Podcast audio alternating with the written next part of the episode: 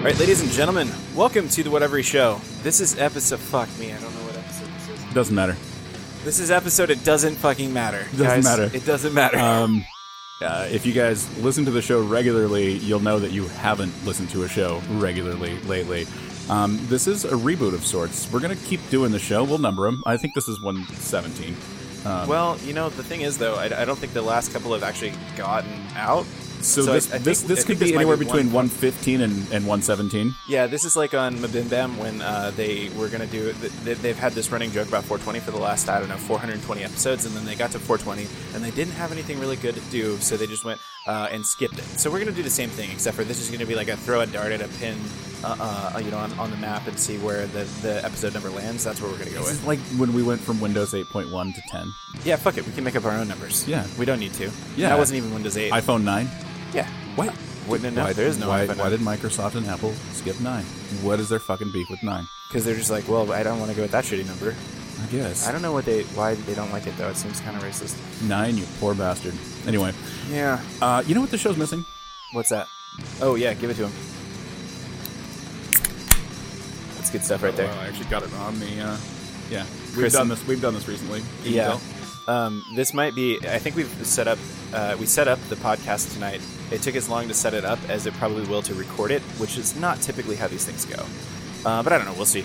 Um, so let, let's just let's get into it. Um, we're gonna kind of freeball this one. Uh, I don't know. We're, we're talking about that a little bit more. We've got some, I think, rough outline for what we're gonna do, but we're gonna do a little less like a bullet point sort of show. Um, we're talking about some ideas uh, as far as like what we're gonna do about that because I think we do kind of want to still do like a weekly news episode, maybe. Um, but that's gonna be a different thing. I don't know. We're, we'll we'll come back to that. But we, we did discover what we did discover talking to each other this last uh, couple days is that um, we both really kind of want to dive into some topics a little bit deeper than we usually get to, Yeah. uh, and, and just kind of see where the the you know the road takes us. So.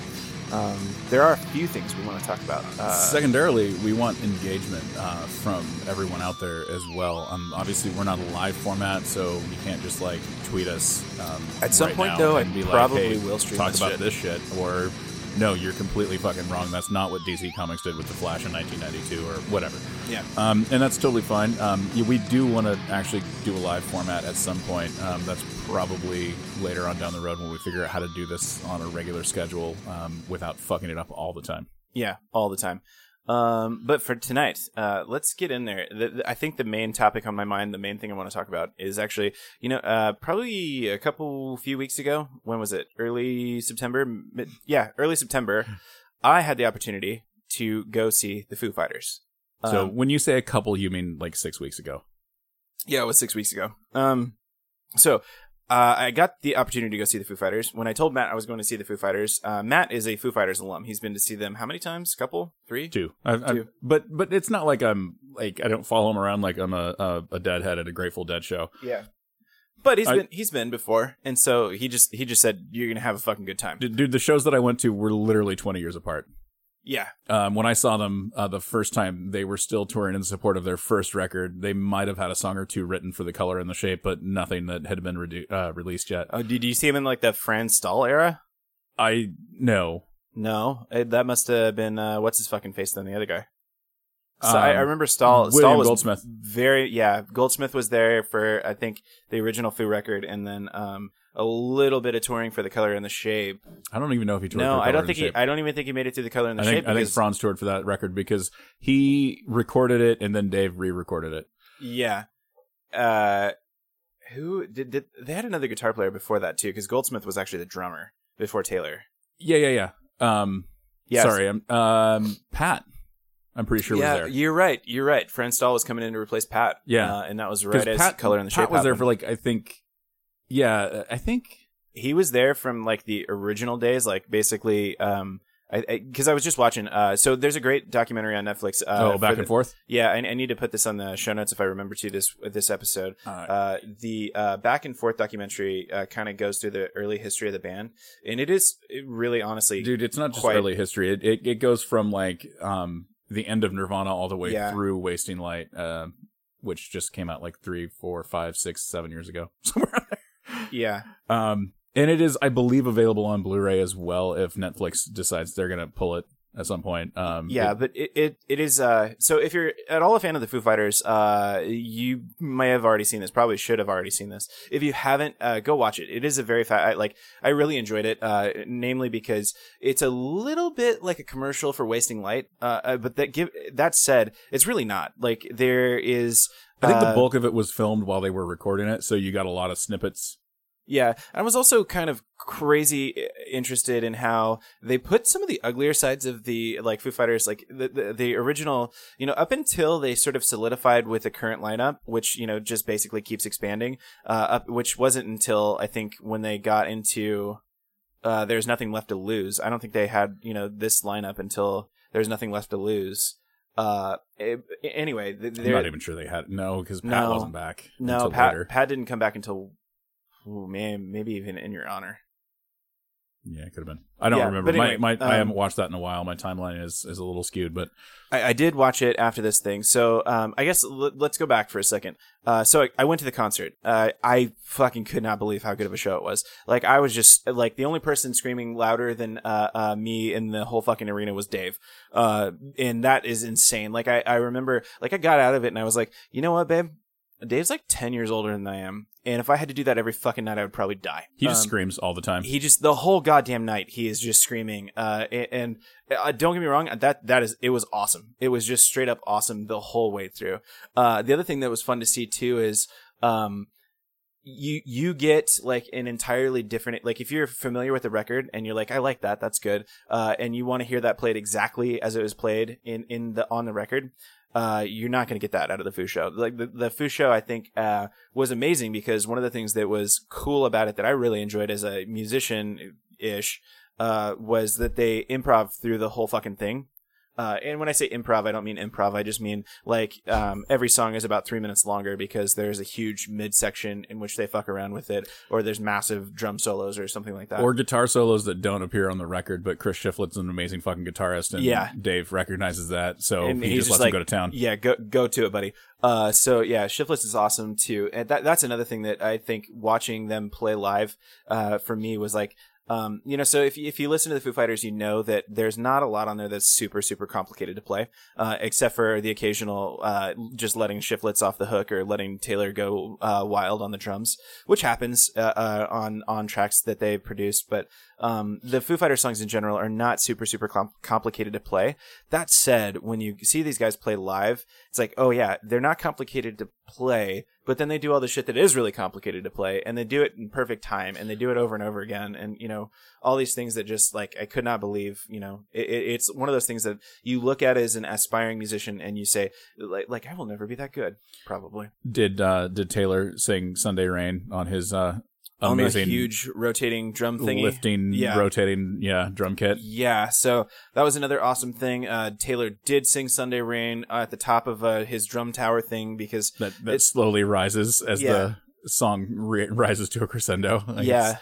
uh, they, they had that, that thing going on, which is really rad. Um, they also did Under Pressure, um, which you can find YouTube clips of that online. Um, Under Pressure is pretty. Uh, they, they there are definitely some songs that they they've you know worked into the rotation, and Under Pressure I think is one of them. Now the version you saw though, Taylor actually sings the Freddie Mercury part, and I think Dave sings the David Bowie piece. yeah, that sounds right. Yeah, um, when I saw them in uh, December last year, they they had a band uh, open for 'em called The Strokes, and they actually brought the lead singer from The Strokes out. You and- saw the Strokes show? Are you fucking serious right now? That's the one that's like if you go search for this song on YouTube, you're gonna find that pla that that one. yeah. Uh, I, I think you find it from the Garden though, not from uh, oh, Portland. probably, but probably. Uh, but uh, well, I saw him in, in Eugene at the Matthew Knight too. So, yeah, um, but uh, yeah, they they bring the lead singer from the Strokes out, and he does the Freddie Mercury piece, and Taylor does the Bowie um, the Bowie side, and which I think he's actually more really like he's he's actually more cut out to do that. Taylor, Taylor to do Bowie. yeah, I think so too. Um, the, the Mercury side's just kind of ridiculously difficult because he has a, huge range. Yeah. Uh, that said, Ta- Taylor, uh, man, I uh, I think I texted you at some point when I was there. I was like, I think I'm I think I'm a Taylor Hawkins fanboy now. Like I, I think that's where we're at. I'm Um, pretty sure that the picture you sent me was like a picture of your dick um, next to Taylor or something like that. And they were both the same size because that's how hard I was for Taylor that night. Um, no, uh, It was so. I, I mean, I don't. You know, I can't really go play by play on the show other than to say it was amazing. Like, uh, if you go watch some of the YouTube videos, you don't quite get to capture the magic of the show that's there. I mean, they, having seen the YouTube videos, I kind of almost wish I would have went into it raw, but uh, that's the thing. If you're, you're, a fan, you kind of end up on YouTube, and some of those sh- uh, shows and songs hit the rotation. And so, you know, I was kind of familiar with what I was going to get when I would get in there. But that said, once you get into the venue, it's just like crazy awesome the whole time. Like, yeah, I, yeah. I could not believe how just like straight up balls to the wall and fun it was just basically the entire show. You know, um, it's, it's funny because a little over a year ago, um, when Tom Petty passed away, the wife and I were talking and we were not sure, um, if there was an act that was the um, the equivalent of of Tom Petty in terms of like, hey, when this guy's going to come around, we're gonna get tickets. It's not Yeah, a matter of sure. it would be cool to get tickets. It's we're gonna get tickets. Um, and then uh, just a couple months after that, we we went and saw the Foos, her for the first time, and she was like, you know, I think this might be what we do now. Um, Yeah. and I, I think part of that's because what Dave Grohl set out to do with the Foo Fighters, and he talks about it um, quite a bit during that documentary we we talked about earlier, is after Nirvana, he just wanted to make a rock and roll band, Yeah. and that's exactly what they did. And it took them a while to get, you know, locked in and, and where they're at now, but it's that's that's what they are. They they go and they put on rock shows, and they put on a damn good one. Yeah, um, you know, I've been sort of like, uh, uh, I don't know, ridiculously infatuated with the Foo Fighters over the last, you know, like I've been a pretty big Foo fan for quite a while now. Uh, it, it's you know, and I was really excited to get to go to this show because I've really enjoyed them. Uh, but yeah, that's where they're at for me too. Like anytime they come to town from here out, like I will buy tickets. I don't care if fucking Dave is seventy five, and as long as he's still putting on shows, I'm gonna go to it.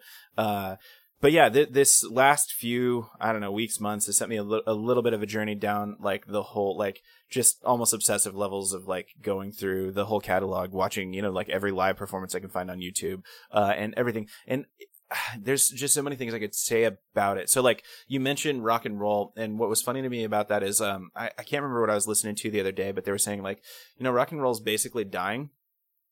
And I was like, listening to that and I and I thinking about it and I, and number one part of me is like the rock will never die you know like w- the the rock lives on um uh but uh I was listening to that and thinking but yeah there's like generations of kids who aren't really growing up with any major rock influences I you mean, know from this everything- decade in their life you know? Everything's cyclical, obviously. Um, we go through phases. Um, when I early '90s, you know, um, well I didn't fucking think 80s synth pop was going to come back and here we are so Panic at the Disco, baby. yeah Um, I'm not a fan, by the way. Um, No, I, I went to that show and I could I there's there's few people that I cannot stand, but watching Brendon Urie for two, uh, an hour and a half was just it like mind-bogglingly fucking annoying. um, yeah, like I've never.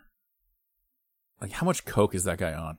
It's it's probably a lot, and I and I bet.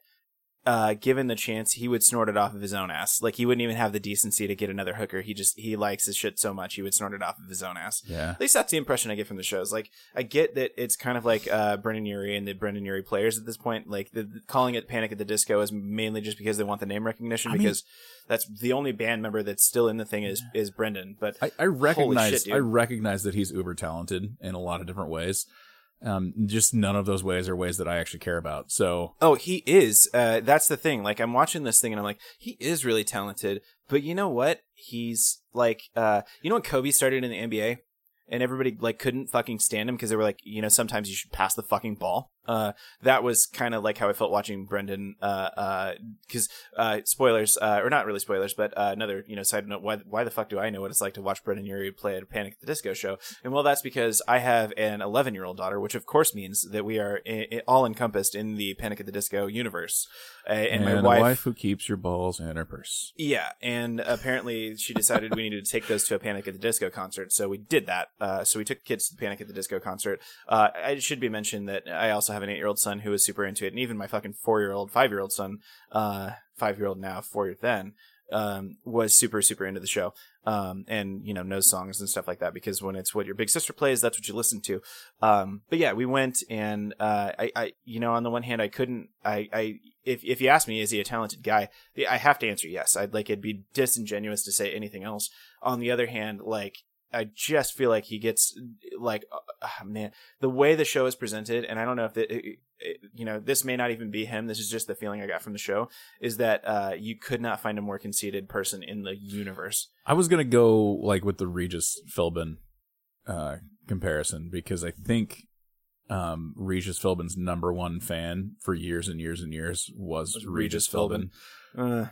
Uh, yeah, I don't know. I don't follow. I've never followed Regis enough to care, but um, yeah, that show, you know, like I said, it was a it was a big production. You could not fault the fact that the guy was talented, but there is a part where like he talks to the audience. And now I just got done telling you, I went to the Foo Fighters show. I really enjoyed it, but I knew what I was getting because I watched a lot of the YouTube videos, and it was very similar. That said, uh, uh, when Dave talks to the audience, he's genuine. Uh, and while there were, you know, jokes and you could tell this is like, this is the spot where a joke goes, like I felt like it was, I was the first person that's ever heard that joke. Um, whereas Brendon was sort of like, uh, uh, man, I, what does my to, format say? Yeah, I'm trying to think of like the analogy, but he was just like walking around, like basically like Christ like, like, you know, letting people touch him, you know, like, ooh, you're so lucky you get to touch me sort of thing. And, um, as he's like, you know, oh, thank you, thank you. Oh yes, of course. Oh, thank you. I'm just so I'm so humbled by this. And, it's like, no, you're fucking not. Like, don't don't pull the shit with me. We, we we all know that you're not. And so yeah, the whole thing was just like uh, self-flagellation at its best, and I I could not stand the entire fucking program. Not to mention the fact that there's only one Panic at the Disco album I like, one, and it's the first one. And they played precisely one fucking song off of that album. Uh, is it the one about shutting the goddamn door? Yeah, it yeah. is. It is. That was the. I, th- I, think that was how they finished the show. Was the shutting the goddamn door song.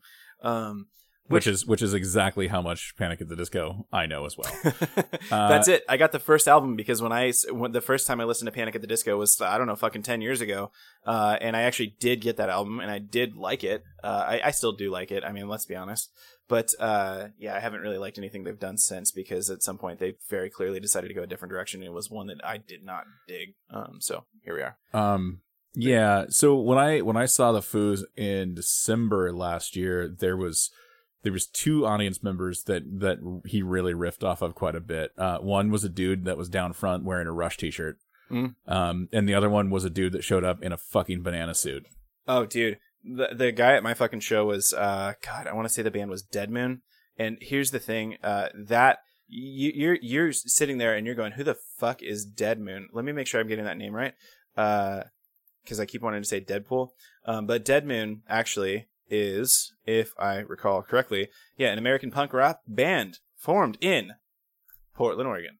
Uh, so that it, that that that is a good example of like the genuineness in Dave. This is not some like, oh man, you're wearing like Rush. Like everybody fucking knows who Rush is. Like oh. if nothing else, like you do the first three bars of Tom Sawyer and you're everybody's on board again. Did did they do that at your show? Tom Sawyer? Yeah. Uh man. Because they absolutely did when I went. I they didn't do the whole song. They just me. You know what? Because he was I, like, I can't, I can't do the whole song. But I, you know, I think they did, and I, I actually put it. Um, when I was at the show, I did the whole set list, and and, and I wrote it down but I don't know that I wrote that down because I, I, think they did do a little intro, but I deal. don't I can, think I they... can look that up while you're. Oh, here it is. Yeah. Uh, they did. Uh, they did do um some Rush there. Yeah. Cool. Um. But anyway, uh, so the guy that they were calling out on the in, in my show was uh, Dead Moon. Um, uh, he was wearing a Dead Moon T-shirt, and Dave was like, really into that, uh, which is very cool because you know, like this is an underground punk band, and I think that kind of more scores what you know, like Dave Grohl is to music compared to uh, uh, fucking Brendon Urie. Which I hate that we're comparing those two things, and, and they're even in the same sentence. But you know, those are the two most recent shows I've seen, so here we are.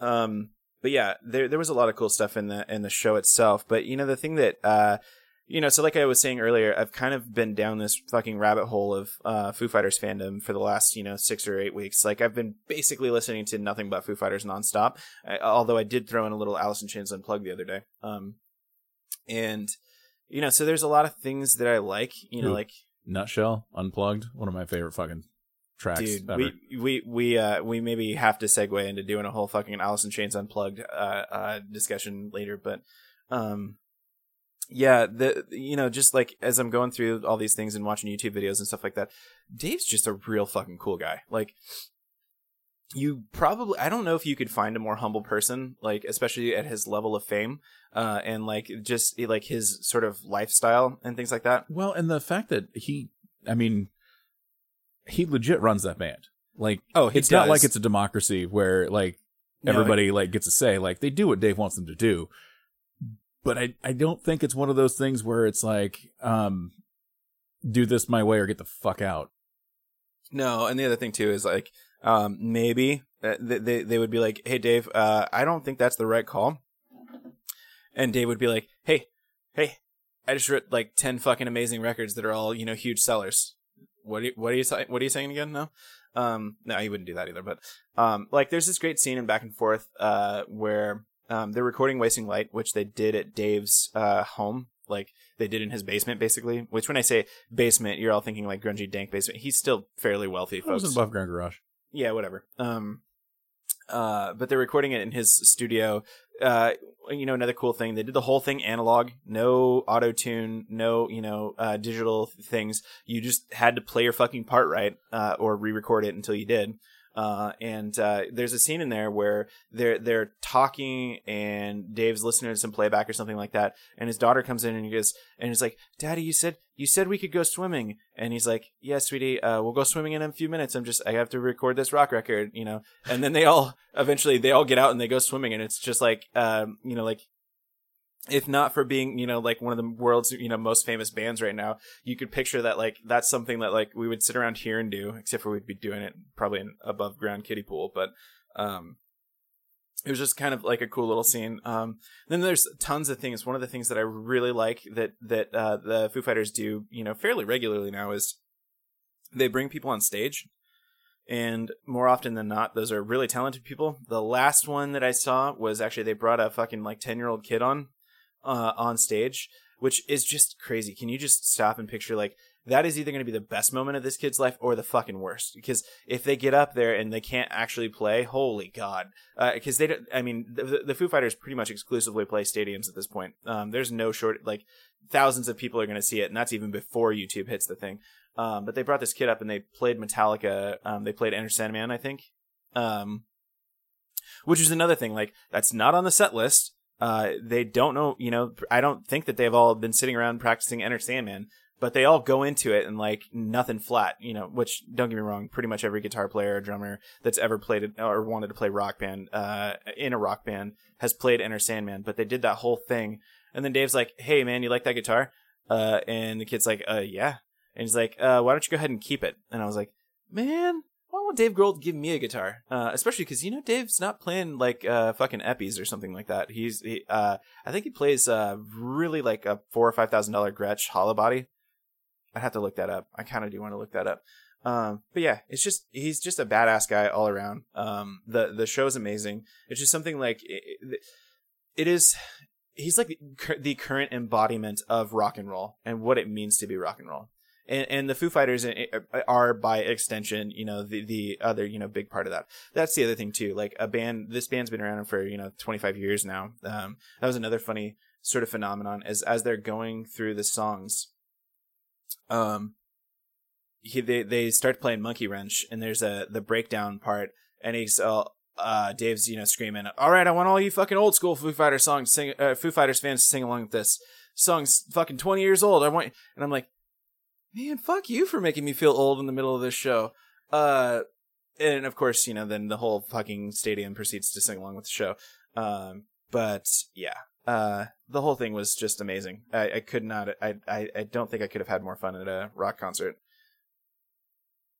Yeah, no, uh, probably not. And I think if you're a successful musician at a rock show, I think you automatically know how to play Enter Sandman. I don't think that's something that you actually have to practice. Oh, I no, I don't think you do. Yeah, Dave plays a Gibson Yeah, it's a TG custom. three thirty five, inspired by Dave Grohl. Um, yeah, because it's got like the kind of like Fender style. Yeah, it's a um, semi hollow with the F holes and shit. Yeah, Yeah, I want to, I want to see. I think he's got diamond inlays in the, buy in the on eBay. It, that that was, it's funny because I just clicked the buy on eBay link, but that's the other thing. I better not see this fucking show up on eBay. it's like, yeah, all right, fine. Um, give me back my link. I need to see this. Um, but yeah, uh, I don't know. I, going through all the records, that's another thing that's fun. Like there are sort of like these distinct, like as much as the Foo Fighters have maintained, like I there's no Foo Fighters album that I don't like at this point. Uh, in fact, I pretty much love them all, like the way that you love children. Um, I, I can find something to love about every one of them. Although I will say that uh, uh, there's nothing left to lose is my least favorite. Um, mostly because that's the poppy one, and I don't like that so much. But Is that then the they- third record? Yeah, that's the one with Learn to Fly and Breakout. Uh, Breakout's not bad. Still, that that record still has a ton of good shit though. Oh, it does. Stacked Actors, MIA. Um, there's a God. What's the other fucking song on there that uh, it's like? Ah, shit, I can't remember. Um, yeah, I can't. I'll have to go look it up, and this isn't working either. I just want to know how much this fucking guitar costs. Internet, come on. Uh, yeah, Dave. Dave Do you- plays a bunch of Gibsons. Do you not know how a musician's friend works? Like, I'm pretty sure you can do it. well, I mean, it. DG three thirty five. It's it's. I don't think you can buy Dave's guitar, but I think you can buy the guitar that is kind of based around, which is the ES three thirty five. Uh, it's the DG three thirty five. Gibson DG three thirty five. This is great radio. I think me googling stuff. Uh, Gibson. Z returns. Sounds has it for three grand. three grand. There you go. This kid just got a fucking three grand guitar because Dave's a nice guy. Um, yeah. Um, No, no, I'm sorry, that's an ES. and then there is nothing. I want to find this one song. Left to Lose album. eBay has one for seven grand. Oh, It's it's autographed. that's fine. I could afford that. And then the track listing. Ooh, and I can get it from AliExpress um, dot com, straight out of China for only two hundred and sixty eight dollars. Oh, yeah, this is a good album. Man, see, I fucked up. I said the wrong thing. It's it's really just that I'm tired of hearing "Learn to Fly." I think.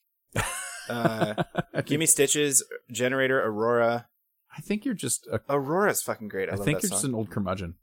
It it is. I probably that um as well.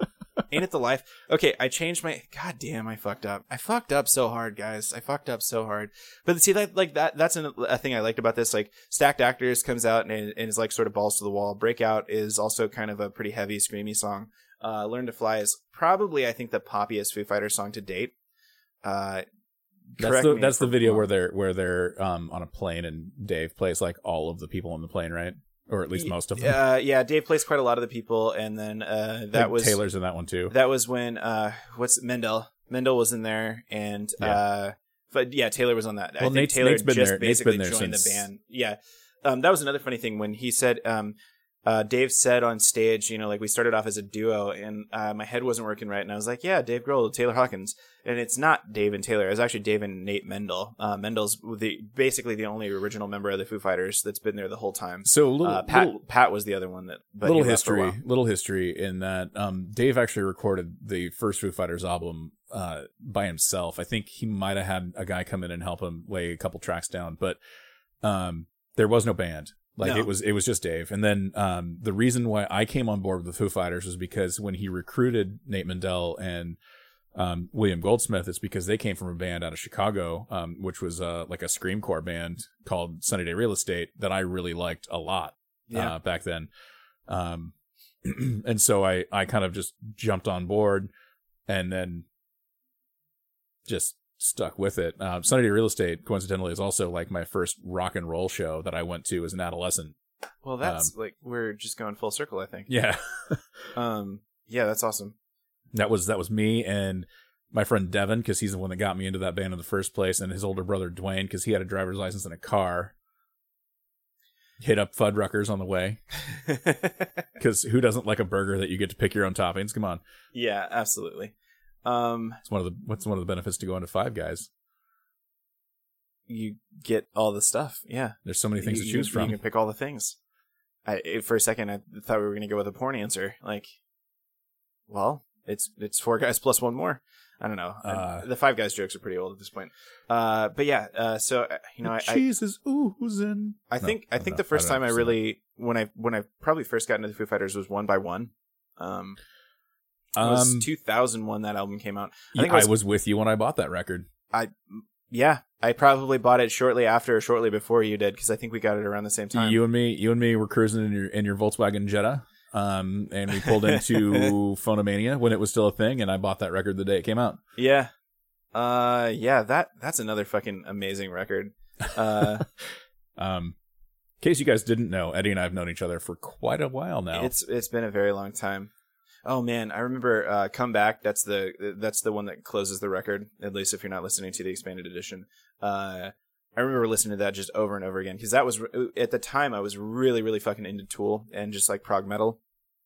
And "Come Back" has that like really slow build to it uh, that just goes full into the whole you know thing at the end. And man, I fucking rocked that song so many times.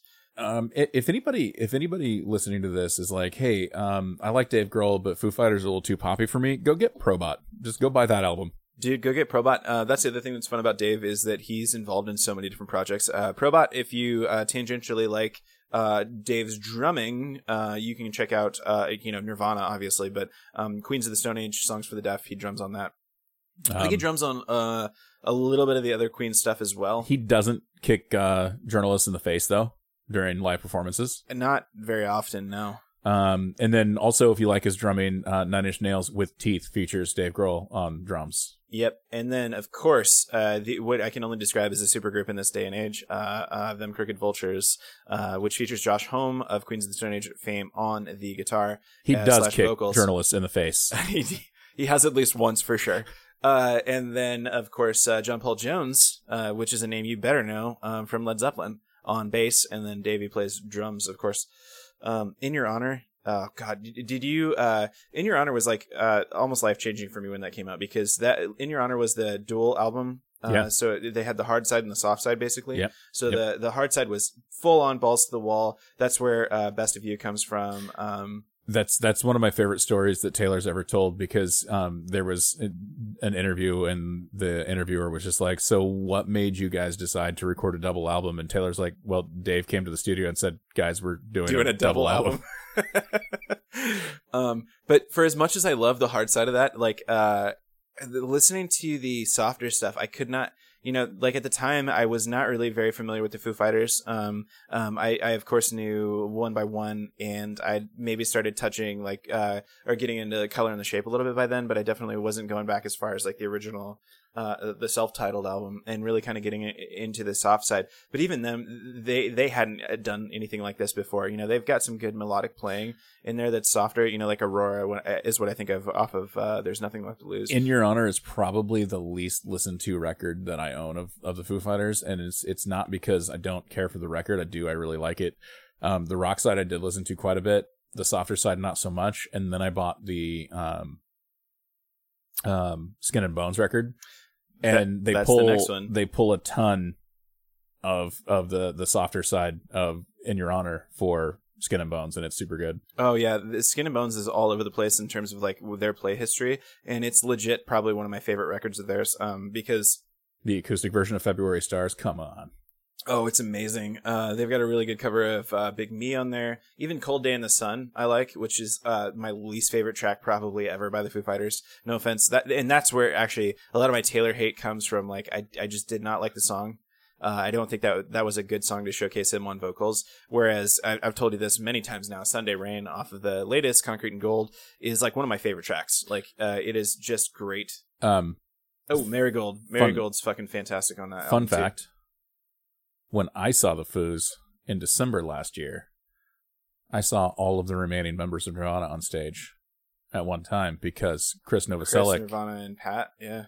Chris Novoselic came out and did Big Me with them. God damn you! Yeah, I know. That's a really good show to go to. Um, Echo, Silence, Patience, and Grace. Uh, this is actually probably one of my favorite albums. I have wrecked two different cars to this record. That's amazing. Um, man, this has got some amazing tracks on it too. Uh, the Pretender is is I think uh, one of the best. Uh, Stranger Things have happened. This is a softer, like a, a- an acoustic track, but goddamn if that's not like, my favorite, one of my favorite Foo Fighters tracks ever. Uh, I've you know this is an underappreciated album for me, but this is what I've been listening to the last few days is uh, Wasting Light. Um, Bridge Burning and uh, Rope in particular. Uh, Rope especially. The first time I listened to it, I was like, "Well, man, somebody just bought their first delay pedal, huh?" And then the more I listen to that, uh, the more and more I like that riff. And that's another one where they kind of let Shiflett off off the chain a little bit. Like he gets a pretty uh, tight solo at the end.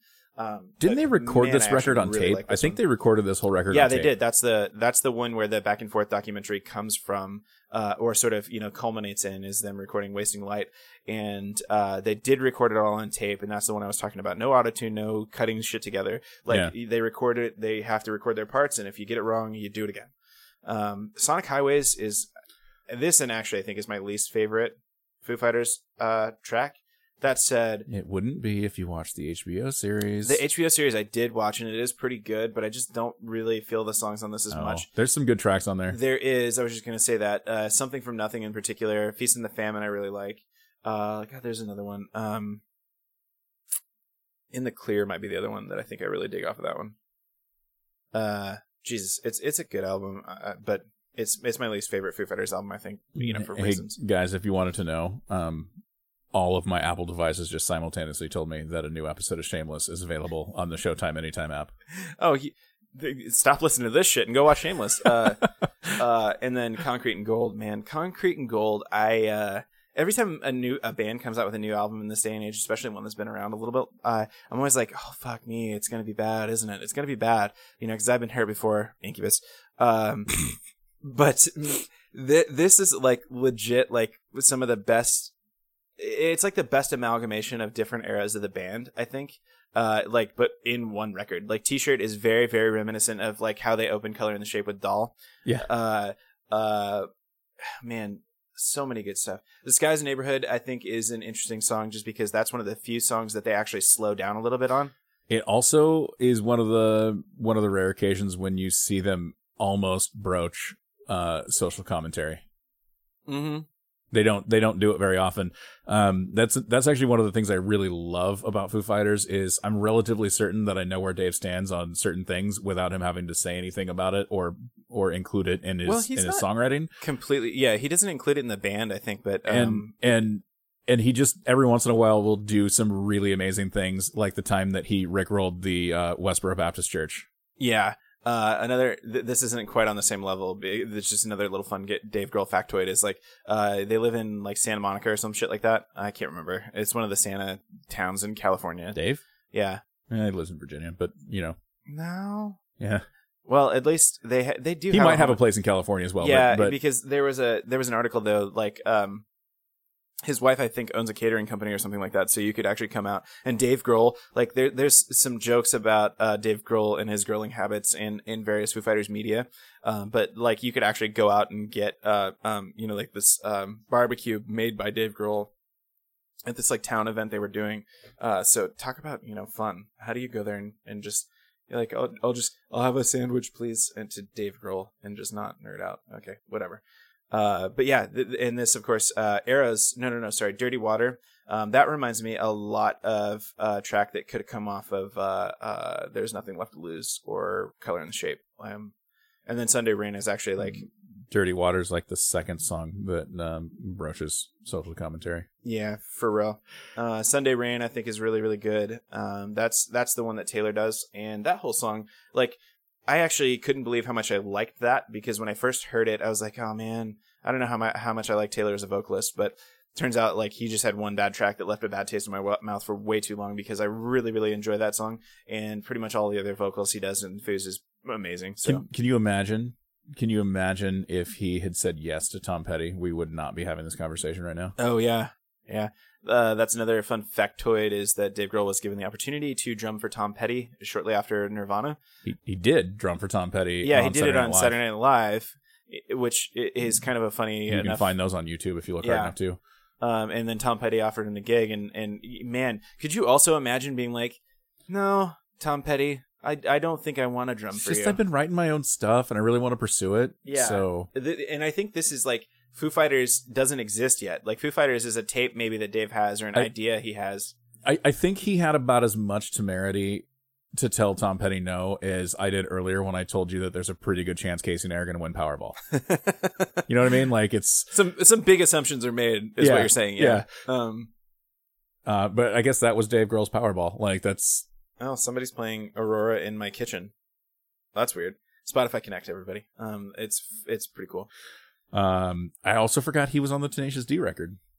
oh yeah he's he's fucking he's the devil he's the devil Uh, go watch Tenacious D. There's uh, a couple of different. Uh, uh, if you watch uh, Tribute by Tenacious D, you know they run into a, a di- there shines a shiny demon in the middle of the road. In the video, that's Dave. Uh, and then of course he repli- reprises a demon role as uh, Beelzebub in the uh, um, fucking The Pick of Destiny. the Pick of Destiny, and of course the video for that. Which, god damn it, like the pick of destiny, the stick of truth, like Yeah, that definitely had its uh, like minds, uh, Yeah. so to say, so to speak. Um, yeah.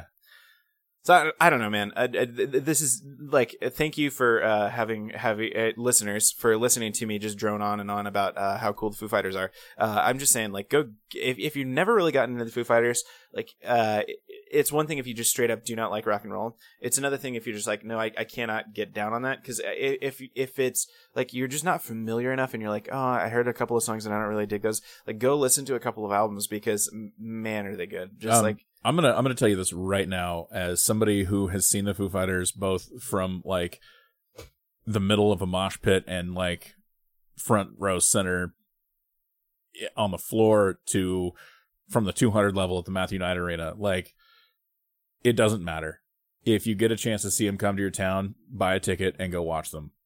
Oh, Um, definitely. If your wife or girlfriend says no, um, leave her. yeah, and do it it's anyway. The obvious choice. Um, because honestly, if she's going to keep you from seeing Dave Grohl and the Foo Fighters, it's probably not going to work out anyway. I doubt it. I don't see why it would. If she's like, you know what, you don't need to go see one of the best touring rock rock bands of all time. Yeah, You don't. It's probably don't it's go do probably worth having to pay child support for the rest of your life I think so. or something. You know, uh, and then you can take a sign there that says, "I divorced my wife for Dave Grohl," and he might call you up on stage, and you guys he'll probably tell you you're an something. I don't idiot. He's like, "Come on, guys, we're a fucking rock and roll band. Like your marriage, really?" He, he would. That's the thing about Dave Grohl and, and the Foo Fighters is if you could brought them up, they would all talk to talk to you about uh, how you've come to a crossroads in your life and how you made some decisions that you might want to think about a little bit deeper and, and you know give away the material and and uh, embrace the the the uh, spiritual you know or something like he's that. he's funny because he will talk shit. There was um there was a couple of people leaving um before before their like before their encore even like Yeah. they were they were leaving, and he started like talking shit to him. He's like he's like I see you sneaking out early, and then they stop and turn. around. He's like, no, don't stop now. Like Dude, that's the other thing too. Like, uh, I legit, you know, uh, first off, I had to work the next morning. He he did the, the show we saw was on a fucking Monday night, and he's making jokes. Like, my wife, I think, also had to work the next day too, and he starts talking about like, uh, somewhere, you know, third, fourth song. He's like, uh, so there's a thing I need to tell you about this show. We're gonna play a song off of every uh record uh we've done. And there's a lot of fucking records. So we're gonna be here all night, folks. Uh, and I'm just like going nuts. I'm like, yes, oh my god, they're gonna do all right. This is so awesome. And my wife is looking at me like, we're gonna be fucking here until like one in the morning. And then at some point, Dave's like, you know, so we do have a hard out at midnight. So, uh, uh, but I'll play until they come drag me off the stage. And so, uh, uh, yeah, I think the show finished up at like I don't know, 11:45 or something like that. Uh, we didn't get home until almost three in the morning. Uh, and then both had to be to work the next day. But yeah, uh, no, no, no, no regrets. No regrets. no regrets. no regrets. Um, it was a, it was an amazing show. All right, should, should we? I I don't, don't know that we can cover the Foo Fighters more than we have without actually getting paid to do it. So I, I think this has been the longest Foo Fighters commercial that wasn't strictly speaking bankrolled by their record company. yeah, um, again, go see them if you get a chance. Yeah. That's, I guess that's the moral of the story is you should definitely go see them um, at all costs. Yeah. All right, guys, we're back. Uh, you know, so we decided actually what we want to talk about for the rest of the show is, uh, or maybe not the rest of the show. I don't know. So we're we're going to talk about it for a little while anyways. We're gonna talk about video games. Some video games, yeah. Yeah. Um, so Matt and I have both been picking up some titles, and I think we could probably wax philosophic about them for a little while. Uh, so Matt, Matt, why don't you take us away there? So two things. Um, I got a brand new keyboard for my PC. He did. It's pretty dope. Um, not gonna lie. Yeah, it's mechanical. Got cherry red switches. He he's joined the Mechanical Keyboards Master Race. Uh, full welcome, welcome, brother. Um, full Ruth Bader Ginsburg. Yeah, uh, that's a that's a callback to a joke that nobody else will get because Nope. that wasn't on the podcast. Uh, he said R RBG instead of RGB, Yeah. and so of course you know RBG is is the you know Yeah. initials for Yeah, Miss, yeah. Miss Ginsburg, our our lovely uh, uh, uh, uh, justice on the Supreme Court. Anyway, um, I got it. I got it um, super cheap actually. I I paid ninety dollars for it. It's Corsair Strafe. um, RGB, and it normally retails for about 150, and I picked it up for 89.99. Um, my wife was like, "I can't believe you spent ninety dollars on a keyboard," and I'm like, um, "I can't believe you don't understand what a great deal that is." so I have a similar story. My first mechanical keyboard, like my major purchase, was uh, I bought a uh, Cooler Master CM Stealth. Uh, so the way that this happened, I think, was I told my wife I need to go and buy some hard drives, and I could actually convince her why we need hard drives. You know, photos, movies, TV, etc. So I said I'm gonna go and I'm gonna. Uh, there's a deal. Fry's has a deal. $99 gets you a two terabyte drive. I'm going to go buy a couple. That'll last us a couple years, you know, um, we'll fill them up and then I'll go buy some more drives. So I went there and what I didn't know was that limit one per customer. Uh, or some shit like that. So I went, I bought the drive they had, or that they would let me drive. I can't remember if they only had one or just, um, they wouldn't, uh, let you buy more than one. I don't remember what the situation was. It was probably limit one. But whatever the reason, I could only buy one. You're drive. just like, well, now I have all this other hard drive money. Well, yeah, and that's exactly how that happened. Uh, I was already kind of lusting after some keyboards or I wanted a mechanical keyboard, and I was like, well, she did technically already clear me to spend two hundred dollars. So I went and I bought a, a, the the Cooler Master, the Stealth, and uh, you know spent that hundred dollars. And I got home, and she's like, "So, you get your drives?" And I was like, "Kinda." and she, and uh, I was like, I also got a keyboard. And she's like, oh, okay, you know, an extra 25 bucks, no big deal. And I was like, well, not exactly. and so, uh, yeah, that was a little bit of a sore spot because uh, trying to explain my, to my wife why a, a keyboard can be worth $100 or just regular humans at all. Like, if you're not a nerd, uh, Yeah. it could, it, there's just nobody in the world that thinks that a a $100 keyboard is a worthwhile deal unless you spend a lot of time on a keyboard. Um, but yeah. And then, then I also then bought a custom uh, controller chip for it so I could fully program every key, uh, including macros and all that kind of shit, which was another $45. Yeah, mine uh, does shipping that. included. No, yours doesn't do, do it actually to the level mine does. Like I can fully and completely remap any key. I can. Uh, like you can make your caps lock turn to escape if you want, Yeah. no problem. Okay. Yeah. Yeah, so mine mine did not do that out of the box, but yeah, so like I can custom uh including layering. Um I do, does your keyboard have a, the concept of layering? That I Like it's more know. common on like 40% like um so when you, you when you're on a really tiny keyboard that really only has the alphabet and the enter key um, layering becomes necessary, and what that means is you hit a modifier key, and now uh, you you have a different layer on your keyboard, so you can do home, page up, you know, It's etc. it's like hitting the character button on your iPhone when you're texting. Yeah, Essentially. yeah, essentially, uh, essentially. Sometimes it's a toggle, sometimes it's I mean, a, that's you that's know, that's a crude comparison, but yeah, yeah. I- I- or like a shift key, you know. Yeah. So lowercase is the default, but if you hit the shift key, you get an uppercase character. Same way that uh, on you know my keyboard, for example, um, X is the default, but if I hold down my Alt key, which is what I've mapped to uh, a toggle, uh, or not a toggle, but a, a modifier key that'll allow me to now hit Alt X, you know, which is a very convenient, you know, right next to each other sort of combination. It'll pause or play whatever's on my computer, and then uh, W and S do volume because again, I, I I can't be bothered. I can't be bothered to take my keys, my hand uh, hands off the home row, which is also very funny because. It's a oh god fuck like a sixty percent keyboard I have, which means that it's got Yeah, page yours up and is down. yours is smaller. yeah, but no, You don't have you don't have a ten key.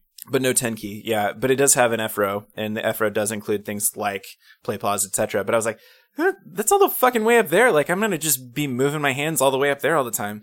And then of course I use Vim a lot um, when I'm you know writing Rails and you know making our website and shit like that. Uh, so I also remapped you know that so I can easily access Vim keys for you know arrow directions and shit like that. So I don't know. That's a lot of nerd talk about keyboards. Yeah. Um, long story short, I bought a keyboard, um, and I just got it this week, and I was like, you know what I want to do? I want to play World of Warcraft on my new keyboard because I got these fancy um, textured WASD keys that I want to use. They're pretty neat. They are. Um, I, I enjoy them. Um, I I can't justify putting them on my keyboard at work um, because I don't actually play video games at work. But uh yeah your boss walks by and it's like how come how come why's that there I am the boss. yeah well i mean you have a boss I do, but he doesn't like. he's not gonna pop in your office he doesn't. like, he doesn't. he, like he's he's not the IT manager, so he doesn't Yeah. really care. But um, anyway, uh, so I I I re up my my WoW subscription just like yesterday, and I've been playing that uh off and on um over the last two days. Um, mostly, it, really, it's just an excuse for me to sit at my computer and watch Daredevil while I am Ah. playing. that's fair um, which we probably will talk about that uh, a little bit before we leave. Yeah. Um, and then the other game I've been playing is uh, a series that's near and dear to my heart because I've been playing it since the OG NES system, which is um, Dragon Quest, or as you knew it back then, Dragon Warrior.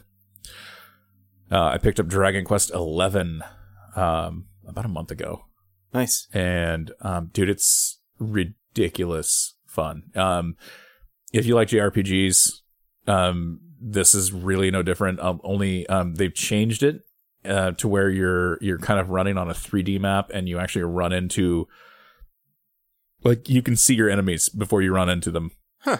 It's not a you, Huh. it's not a random encounter type Novel. situation. Um, so you can actually choose to avoid them if you want. Um, I'm not terribly far into it because I don't have nearly as much time to play video games as I used to, but I have Feel you. I've put Feel you. I think I've put like 11 or 12 hours into it and I really enjoy it so far. Oh, you know what? I, I think I actually could probably get down on this. Uh, I bet you could. Yeah. I bet you could. I, I think you'd what really does like this it. remind me of? I don't know what it reminds me of, but uh, well, I mean, it's JRPG, so like every JRPG ever. But um, no, it looks really cool. Yeah.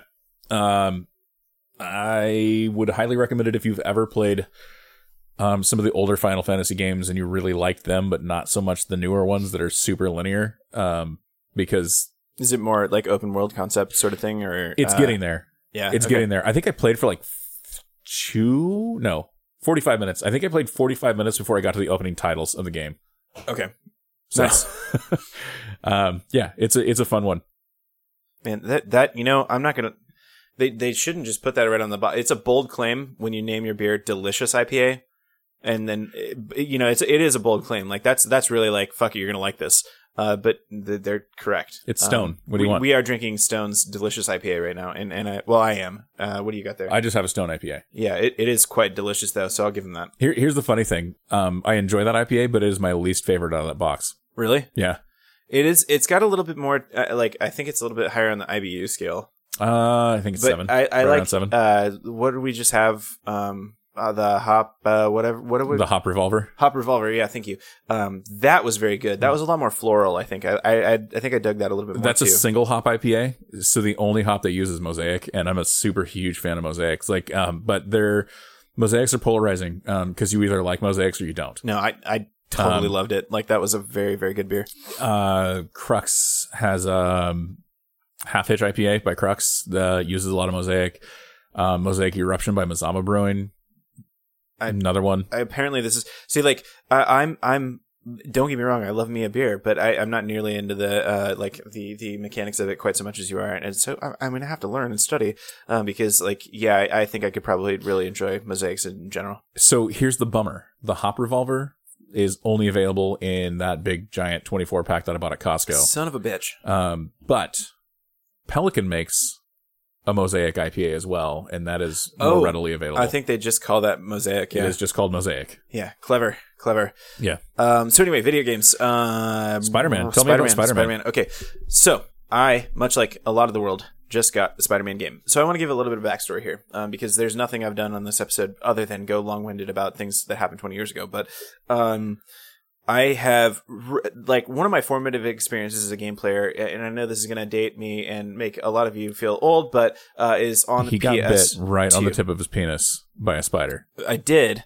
Oh. Uh, now I got spider dick powers. I don't know. I don't. I don't know that I want to picture I've that. told you a thousand times that's not Wemming. yeah, I, I don't know what I that I want to like. If I did have powers specifically to my dick, I don't know what like. Oh, it's stuck to the wall again. Oh shit, that's not good. Anyhow, Uh, anyhow, um, so uh, starting back, be a shame if like it really had all the powers and you didn't. Like, it could lift a car, but you can't. yeah, like, uh, get me pictures of Spider-Man, and so I can have them on my personal private server and look at them later. Yeah. yeah. Um, no. Uh, so I've been playing Spider-Man for quite a while. Uh, Spider-Man games, that is. Um, going back all the way. I think the first like real Spider-Man game I played um, was probably the first real Spider-Man game anybody played because I, I, to my knowledge, I can't think of a game that really like was a good example of the genre uh, previous to um, Spider-Man One on PlayStation Two. Uh, that game was okay. It wasn't great. I'm going to correct you. I believe that was for the PS1. You think it was PS1? I'm pretty sure I can go get it out of my game drawer right now. Okay, so, so then straight up, uh, uh, it's it's Spider-Man Two that I'm thinking about, and and Probably. Spider-Man Two is actually where the, the this has been the bar with which I measure every Spider-Man game. Hence, uh, uh, uh, uh, Spider-Man Two is like first off the web swinging mechanic alone in that game. Like I just remember like Spider-Man Two when it came out, I got that game.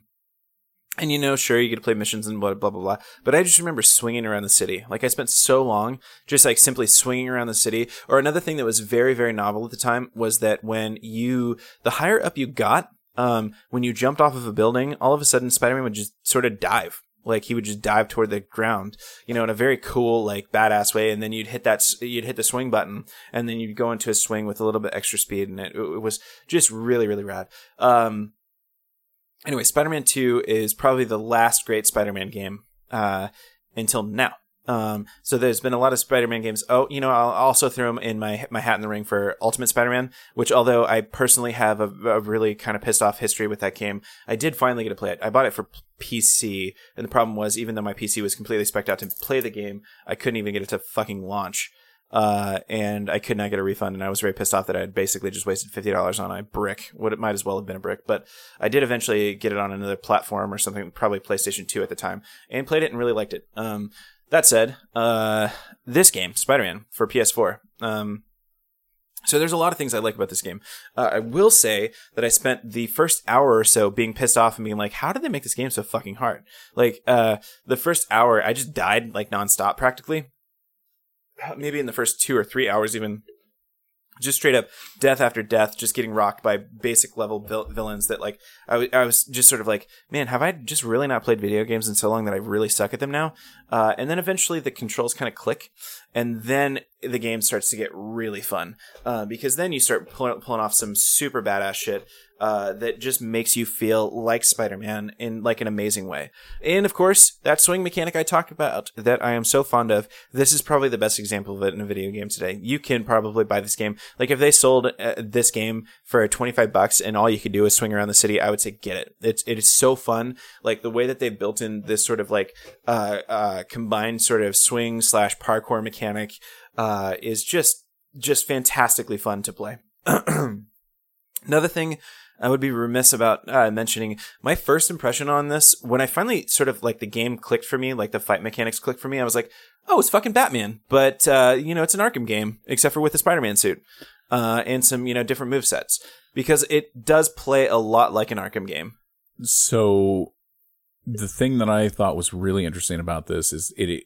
So number one, the game has been super well received. I have not actually played it myself. Oh yeah, Um, at one point in time, I said you should bring it over and we should check it out, and you said, yeah, we should totally do that, and then and you didn't. But then it's been two months or something. And then I said, yeah. yeah, my bad. Um, but uh, that being said, Not I'm probably gonna or anything. probably gonna pick it up eventually, but I'll probably wait until it's like a game of the year edition that I can get the uh, DLC with it as well. Uh-huh. Uh That's I. I, got to be honest. This is probably going to be one of the first games I ever buy DLC for. I almost never buy DLC. Uh, I only generally ever pick up DLC when it is part of a game of the year. Um, but the next thing that's supposed to be down coming down the pipe is New Game Plus, and I I will definitely like that. That's probably going to be a day one for me. Um, so the good news that I heard this week is that apparently Marvel, um, as well as Insomniac, have basically um, made it clear that their plan is to um, use this game as kind of a launching pad into other Marvel comic book superhero games um, using the same platform, essentially. So That could be amazing too. Like I, I won't discount. I cannot discount it enough. Like one of the things that I remember, like my my. So I, I mentioned like the fighting, co- the combat style is kind of reminiscent of our, uh, the Arkham games in that um, countering there's is a a big deal. hitting the square button. Yeah, countering is a big deal. Throwing punches and shit like that. Uh, and where it really gets interesting is when you start learning how to effectively use the gadgets. And I will say that this game actually kind of outclasses any of the Arkham games with like what kind of gadgets you can do and the move sets and stuff like that. Uh, whereas uh, Batman is, or the Arkham games were a little bit more simplistic in sort of the um, um, move set and uh, gadgetry. Uh, I think the big deal with the Arkham games was not as much the um, combat um, style as is it was like you know well I guess that's part of it but um, the voice acting cast, like getting Mark Hamill to do the Joker and I getting mean, Kevin that, Conroy that was a big Batman. part, but the I, the game, you know, like we had a Spider-Man game voiced by by the actual characters from Spider-Man. I think even Amazing, uh, the first Amazing game, I think I actually got Garfield to do the voice, and it kind of sucked. But um, you know, there's a lot of things to love about this game, I, and I and frankly, I do like the combat style. Like there is uh, the other thing that's very reminiscent of the Arkham games is perch kills. Um, so you know, Spider-Man Oh, doesn't kill. That's my favorite. That's my favorite thing. That- Sitting that on was- a gargoyle and dropping that, down. And that was my absolute favorite fucking thing to do with uh uh Ark the Arkham games was perch perch moves. always pissed me off when they started putting fucking motion detectors on the gargoyles. Yeah. In later levels, I'm like, no, you bastard. okay, so if you really dug that, here's the cool thing about Spider-Man. There's way more opportunities to do perch moves. Um, way, way, way more opportunities to do perch Because you can just do it from the ceiling and you don't have to have a gargoyle. Uh, I, I don't think you can perch from the ceiling, but just like you, you, you know, so like in the the Arkham games, like it felt much more like a mechanic. Oh, like that's the one place I can do a perch move from is like the uh um gargoyle. Essentially, there were a few other places, but like you could be right above an enemy on like the like one of the beams or whatever, and still not be able to perch move them. Um, but in Spider Man, you totally can. Like, and you can totally do it off the sides of buildings. You can totally like. There's just way, way more opportunity to do perch and stealth and stuff like that. Um, My wife, who does not uh, advocate the playing of video games in any way, shape, or form, has even been like, "Hey, that game looks cool. We should we should probably check that out at some point." So yeah you so i, I wholeheartedly endorse the game um there's you know if i had my quibbles about it i would say like it is a little bit derivative in terms of like the arkham mechanics that said it isn't still entirely satisfying to play but like it it'd be nice to play one of those games that has those same mechanics um, in in light, like daylight, yeah because the Arkham games are always dark. Yeah, So- and, and the, this this is the thing too. You totally, I mean, you can totally there. There's um the time frame oscillates like this. The uh, unlike the Arkham games where it's basically always night. Um, this game does have a concept of time. Uh, so there is day, there's night, uh, etc. And you can do all of those things during any of those times. So um, that's pretty fun. And that that said, I, I can't even really dig it too hard from being a little bit derivative of the Arkham games because here's the thing: like if I were gonna do that, I'd have to be like, oh, Doom. You mean that Wolfenstein clone? Like that because you know the Because Wolf- everybody played Wolfenstein first. I yeah, mean, and because Wolfenstein was like really one of the first first person shooters. I think there's prior art to that, but I cannot recall for sure. Um, but when Doom came out, I first that was one of my first thoughts playing Doom was like, oh, it's like Wolfenstein, uh, because that's definitely what I was playing at the time. And uh, and then of course it's a completely different game, and there's different mechanics that go along with that. So I think that's the thing. Like really, what I, uh, one of the things that I think I um, you know, as much as I love the Spider-Man game, I couldn't compliment the Arkham games more uh, for bringing us that mechanic because that was one of the things that was truly revolutionary. I think about playing the Arkham games is they gave you a way to fight like fifty fucking dudes and feel Yeah. like Batman, like feel like oh man, I can overcome this situation if I just play exactly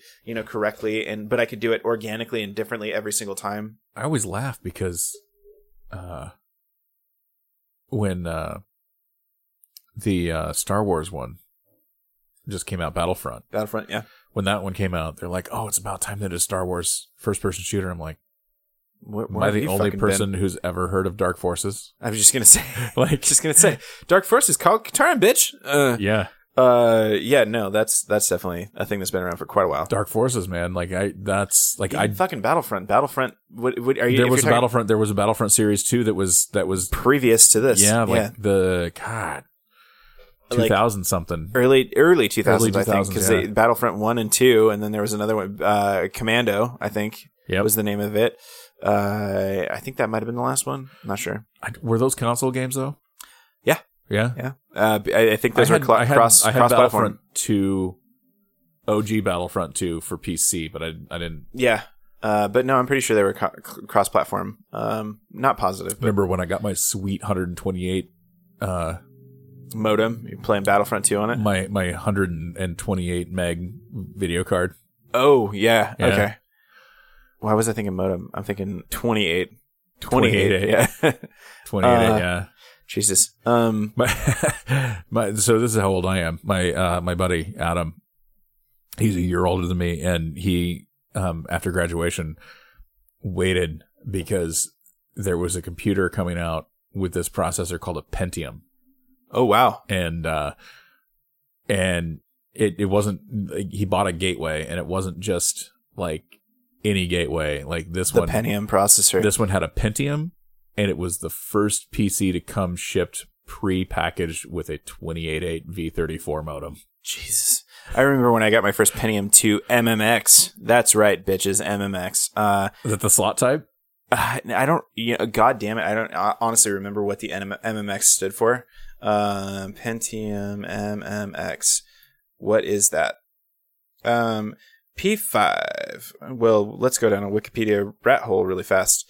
Um, because i had a i had a slot type celeron processor in my first desktop pc MMX in- instruction set. So complemented with the MMX instruc- instruction set, larger caches, and some other enhancements. MMX is a single instruction, multiple data SIMD instruction set designed by Intel.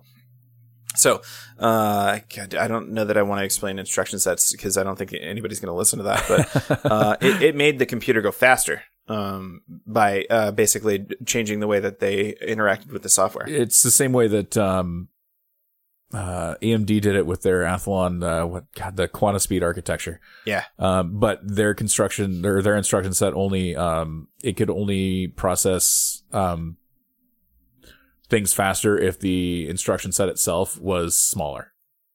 So Nice. like if you if you had a, a, an Athlon and a and a Pentium next to each other and you loaded Minesweeper, the Athlon was probably going to kick the Pentium's ass at Minesweeper because it, it was able to load those small programs super, super fast. But if you loaded Photoshop, the Pentium was going to kick its ass every time.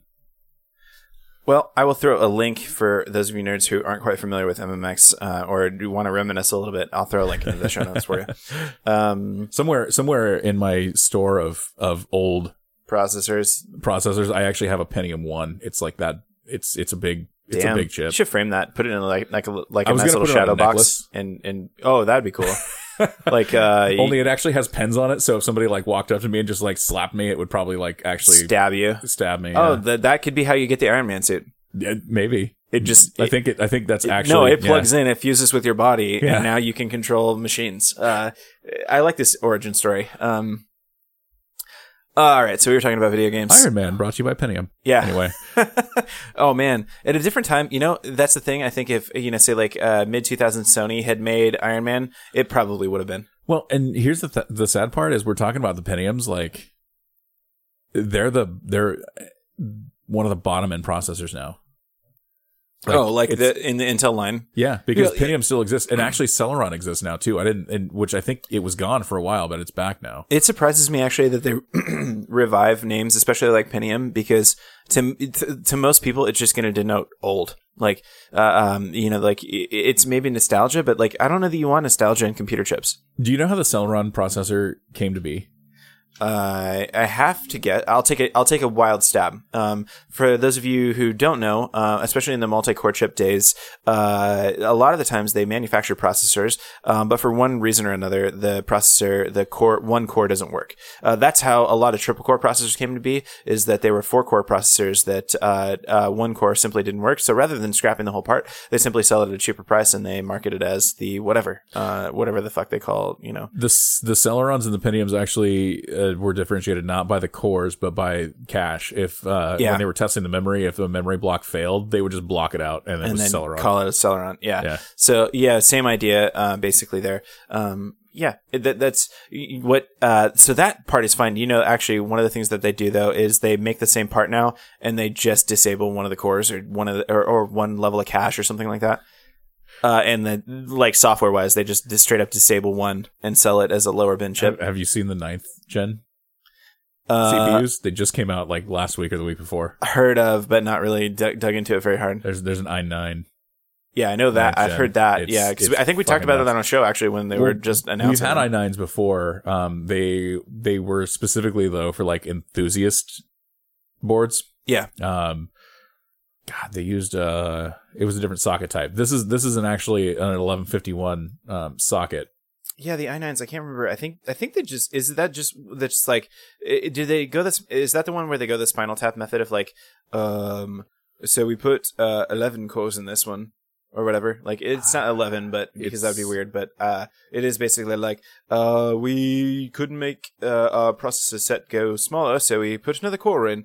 Um, you know, uh, that's a bad British accent, but uh, I think you know, uh, if I know nobody follows the processor game at home, but Intel's had some struggles getting to seven nanometers. So like that's a big thing with processors is Yeah, the way stuck at nine for a long time. yeah, the big thing with processors is that uh, shrinking the the process basically, um, the smaller it goes, the less heat it dissipates and stuff like that, which enables them to basically pump more electricity through it faster and go faster. Uh, that's really simplistic. I'm very sorry if you're listening to that and you're like, "Fuck you, idiot!" That doesn't. Uh, but yeah, the short story is um, they have had trouble getting to the next die shrink. Um, and so for the i9s and this round of processors, they were just like, uh, throw another core in it. Um, and that's pretty much the strategy right now. Uh, meanwhile, I, I should So- mention uh, the the you know what the first mainstream processor is to get seven nanometers. It's the A12X Bionic. It's otherwise known as the processor in the iPhone XS. Yeah, 10X, 10S. Fuck, iPhone 10S is the preferred nomenclature. Um, as well as the 10R and the Yeah. 10S. So um, actually, and that's Max. a that's another funny thing we should at some point I want to dive, dive into a little bit. Apple, it, it looks like Apple is becoming the preeminent chip maker. I I really uh, uh I don't like if I were at Intel, I'd be really fucking nervous Wouldn't if I. be something if PCs all of a sudden were just like, "Hey, Apple, what what are you doing?" So that's the thing. Like, um, Apple's like, there's no. I don't think there's a world right now that I can envision in which Apple sells its chips, a la, you know, like Microsoft is not going to buy Apple's, you know, a 14, you know, five, a 14.5 or something like that. That's, And not going to happen. because they haven't been able to put the fucking measuring tape down in 25 fucking years. But Yeah, but I, I'm just saying, like, I well, because Apple's just not going to do it. Apple makes their shit so they have a competitive advantage. They're not ever going to license their technology like that. Uh, you know, for the same reason. meanwhile, meanwhile, they fucking buy the shit out of Samsung screens and everything else. Yeah, uh, for Even but- when they're in the middle of active litigation, they're like, "Yeah, we're still going to need about 50 gross of those screens." Yeah, but it's like for the same reason. Like uh, everybody's been saying, why doesn't Apple just sell OS 10? You know, like Microsoft. Then it's like, well, because then they couldn't sell the really high margin MacBooks MacBooks that come with OS 10. Um, but yeah, they're definitely not going to be license, licensing out the A chips anytime soon. Uh, but it will it will be a crazy world when all of a sudden Apple comes out with an ARM based, as in an A series Apple chip based MacBook or you know Mac of any sort. I think it's Um, coming in the next couple of years. I I straight I if they don't really announce do. it this year, I think it's next year. I really do. I, I think by 2020 we're going to see some ARM-based Macs come out, uh, and there's a lot of reasons for that. Like notably battery life. Like the ARM-based chips uh, are way way less power hungry than um, the other chips. Uh, Apple's uh, uh, mobile chips are like basically two two two to four generations ahead of anything in Android right now. Like don't get me wrong, I'm not trying to start a holy war here. It just is factually correct. Go So- look at the benchmarks. So here's the Apple is deal: I can take a picture in portrait mode, and I can actually change the uh, the the picture after I've taken. Like I can change the f-stop position yeah. Well, after the photo's taken, and you can't do that with any other chip that's out there right now. Not exactly. I mean, you can do that with Android shit, but uh, that's because Android's pro- offloading a lot of the processing to their cloud, which is, you know, obviously going to be a lot more powerful than any sort of mobile architecture. That Apple's doing it on device is ridiculous. Um, yeah, but uh, that's sort of the thing. Like um, with Apple and their current line of chips, is that they're basically totally dominating in the processor speed category on their mobiles, to the point where uh, Apple's chips, um, their mobile chips, are actually perform outperforming at least in a lot of single core measures on their desktops. Uh, um, uh, because you know the Intel architecture, like you know, the newest iMac Pro actually was outscored recently on a JavaScript benchmark by a fucking phone the five thousand dollar iMac Pro, which by all conceits is a very very good machine, um, was outscored by a fucking phone on a JavaScript benchmark. Um, So the i9, by the way, yeah, um, it is the i9 9900K. The K denotes that it is an unlocked processor. So if your motherboard supports overclocking, you can overclock it. Um, and this particular one is an 8 core, 16 thread, 3.6 gigahertz chip, um, with one core overclockable to 5 gigahertz. nice. So That is pretty beast. it's, uh, it comes in a plastic D20. I think that's like a D8. It's, uh, no, no, no. it's- D8's uh, more. It's like know. a D12 or 16. Yeah, you're right. D12. It's a D12. Yeah. There you go. Um, Just imagine you bring home this new five hundred dollar processor, and your friend comes over and is like, "I roll for initiative." Flip. Ah, what did you do? At least I don't have pins on them anymore. The chip would actually probably be fine. And then they started packaging some of their um their eighth gen CPUs. They have an i5 and an i7 Plus now, and they're packaging those with a I think it's something ridiculous, like a 16 gig um uh Intel Optane SSD that you can plug into one of your slots and it and it uses it as cache. Yeah. Jesus Christ. Yeah. That's crazy. Um, I don't know. That's a rat hole. Uh, I think that video games, whatever. We get sometimes we get out in the weeds. it's fine. It's uh this, I- it's I- our show. yeah, we can do what we want. I mean, Um, do you have any other game stuff you want to talk about? I do have one more thing. I did want to mention um I so I think we talked several months ago and I had started playing WoW again then and then I stopped. Yeah, Um, and you got me into it for like 19 levels at least.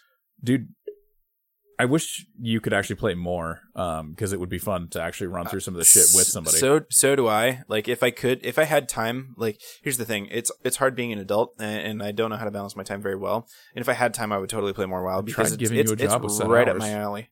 Uh, it doesn't matter. I mean, a set hours either way. The, the, the, the thing is, I would still be spending a bulk of my time at work probably. So, um, Uh, anyway, short story is, uh, I haven't played WoW much in the last three months or so yeah, so at all, really.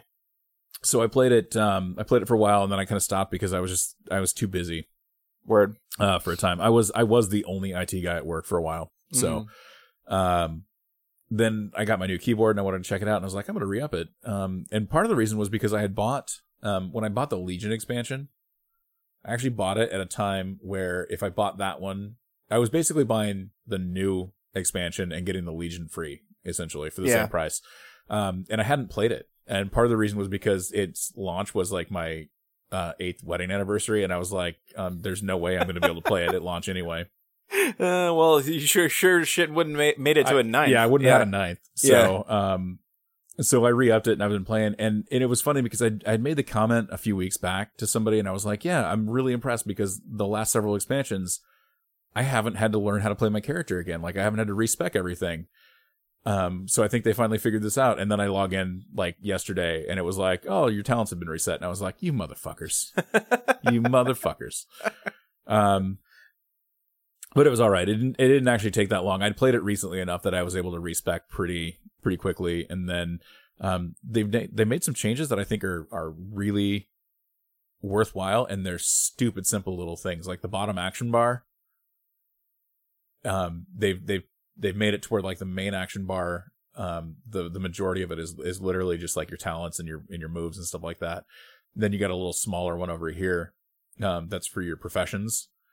And then all the stuff that used to sit at the bottom of that and take up extra space has now been moved onto a little side action bar down at the bottom that takes up way less space. So like the key to toggle your character screen open or your bags open or you know your your guild information, all that kind of stuff is just over here, um, kind of not right in the middle of fucking everything like it used to be. That's a good idea. Yeah. Like, I think that's maybe the, the finally acknowledging the fact that, or maybe not finally, like the thing with the WoW player base and making any changes to the game whatsoever is like, like you're generally designing for the very, very lowest of common denominator PCs at this point. Like that's always kind of been the case with WoW. Um, dude, I'm really analog when I play video games. Like I use my mouse and point and click a fucking lot. Um, but when it comes to shit like opening my character um screen or bags or anything like that, it's always keyboard shortcuts. yeah, but so like just from like a UI perspective though, I think the thing with WoW is that um like looking at WoW on your screen looks almost like kind of like you have so much more real estate because it's not taken up by the UI whereas um you know I'm still playing on on uh 20 or fucking uh 1920 by 1080 monitor uh and it's surprising to me how different the UI looks on there because it takes up so much more space uh um well, that's actually 1080 right now. oh really? Yeah, I have it set to 1080 because um part of the problem is is when you're when you have a 4K and then you have a a, a 1080, oh yeah. it it has a like if I'm watching TV over here, it has a hard time and it stutters a lot if they're not both set at the same resolution. oh that's annoying. Uh, well, it is, but I can the the game runs now in windowed mode, yeah. And so my video card can actually chunk the game to me in Windows in windowed mode at 4K, but the monitor itself is still set that's uh, cool at a lower resolution. So um, that's that's been working fine, but but yeah, I mean, with WoW though, I guess the thing is like they've um always kind of been stuck designing for the lowest common denominator with PC. That's one of the reasons why, like, if you were to play WoW, like if you played WoW back in the vanilla days and you play it now, you're like, oh, this looks pretty much the same. Like there have been some texture improvements, but me- not meaningfully. Like compared to what we've we can do with video games now, it is still you know at least ten years behind in terms of like graphical graphical fidelity and stuff like that. I think the deal is is you want like uh, they're not at these numbers now, but at one point in time there was like 12 or 13 million people playing at any given time. Um, I'm just saying, I, And- and I think and I there's think- still a test bench in their in their uh, studio that's got fucking a 14 inch CRT monitor hooked up to it, and they're like, we got to make the game playable on this thing. well, I think I think you want that though when you're when you're looking for those kind of numbers. Oh yeah, that I I- I can't really denigrate the strategy. Um, but I'm just saying, like, if you could imagine, like, if they took a different approach to it, uh, number one, it'd probably be a lot more expensive because they wouldn't be able to nearly hit the subscriber count. Because one of the things that limits the gameplay is, you know, there's not nearly as many people rocking, you know, thousand dollar, you know, rigs that uh, uh, can actually play the game versus, you know, people that are, you know, playing on the PC their mom bought them for, you know, four hundred bucks for homework or something like that. Yeah. Uh, uh, I've actually pared my systems down quite a bit. Like aside from the fact that I I still run i7s, like I won't yeah. dip down unless like I would absolutely have to. But uh honestly um there there's not really like i7 i think is a pretty you know big deal in pc still uh and i would say getting a really fast ssd and as much ram as you can afford is I- is like I say pared down. I do have two 256 uh M2 yeah SSDs. my machine's only worth fifteen hundred dollars now yeah shut up um uh no it's it's cool i get it No, I've only Um, got like a hundred fifty dollar motherboard though. Like as opposed to the four hundred dollar motherboard I used to run. yeah Uh, some fucking asshole has that now. So, i i don't know the guy but he sounds like he sucks um um, but uh, yeah, it's and I and I do have uh, it's an eighth gen i7 on a on a hundred fifty dollar motherboard with a I think it's ten sixty. I have a six gig uh six gig ten sixty. Yeah, well, it, it's crazy to me. I think what you can do with the PC these days without, like, I mean, especially the introduction of SSDs. I think really changes the way that I view and computers in general. Because one, like, I can deal with some shitty fucking ass processors, but just going back to spinning hard drives is like my primary drive is just undoable. Like, there, I, I, if I think if, at this point, if I had to choose between a computer with a spinning hard drive only and no computer at all, I might consider just not having a computer and only using my phone. Dude, the only thing I use spinning hard drives for is is storage in my NAS. Like Same. It's and Yeah. I and I have a I have a relatively large one in in that box, but it's it's again I, only I for storage. still um I, and I I keep ne- meaning to upgrade it, but I just I haven't had as much time to play PC games lately, so I haven't really forced myself to. But I still the only I I do still run a one terabyte drive for my game partition basically, and everything else I do off the SSD. And I just couldn't imagine going back to having a spinning hard drive being my primary way I use the machine. I have um like I mentioned I have I have two um M2s in there. One of them is actually um an M2 that's attached to a PCIe card.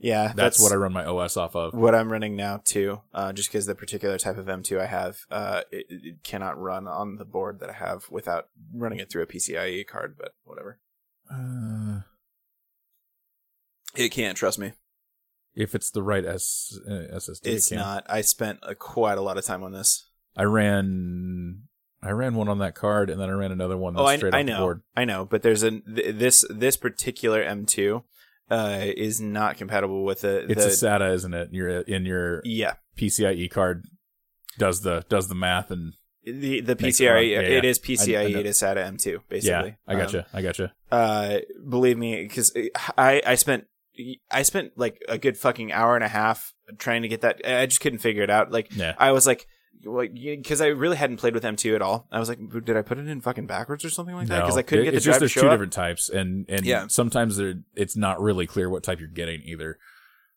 and that's it's fucking it's, en- annoying. it's entirely not. Uh, the good news is like twelve bucks uh, solved it off Amazon. Like I bought a little shitty card that it goes in there and then and does you know basically SATA M2. As I understand it, um, the SATA M2 conversion makes it a little bit slower than just a straight up M2 right on the board would be.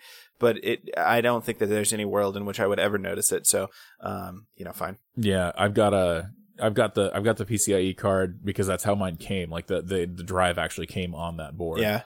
Um That's the other kind of funky thing is um, with that board, there is an add-on, but it's also not a SATA. Uh, it comes with a, a PCIe It board, does. Yeah. but it's also not a SATA. Compatible. No, you have to have a you have to have a PCIe M2, Yeah.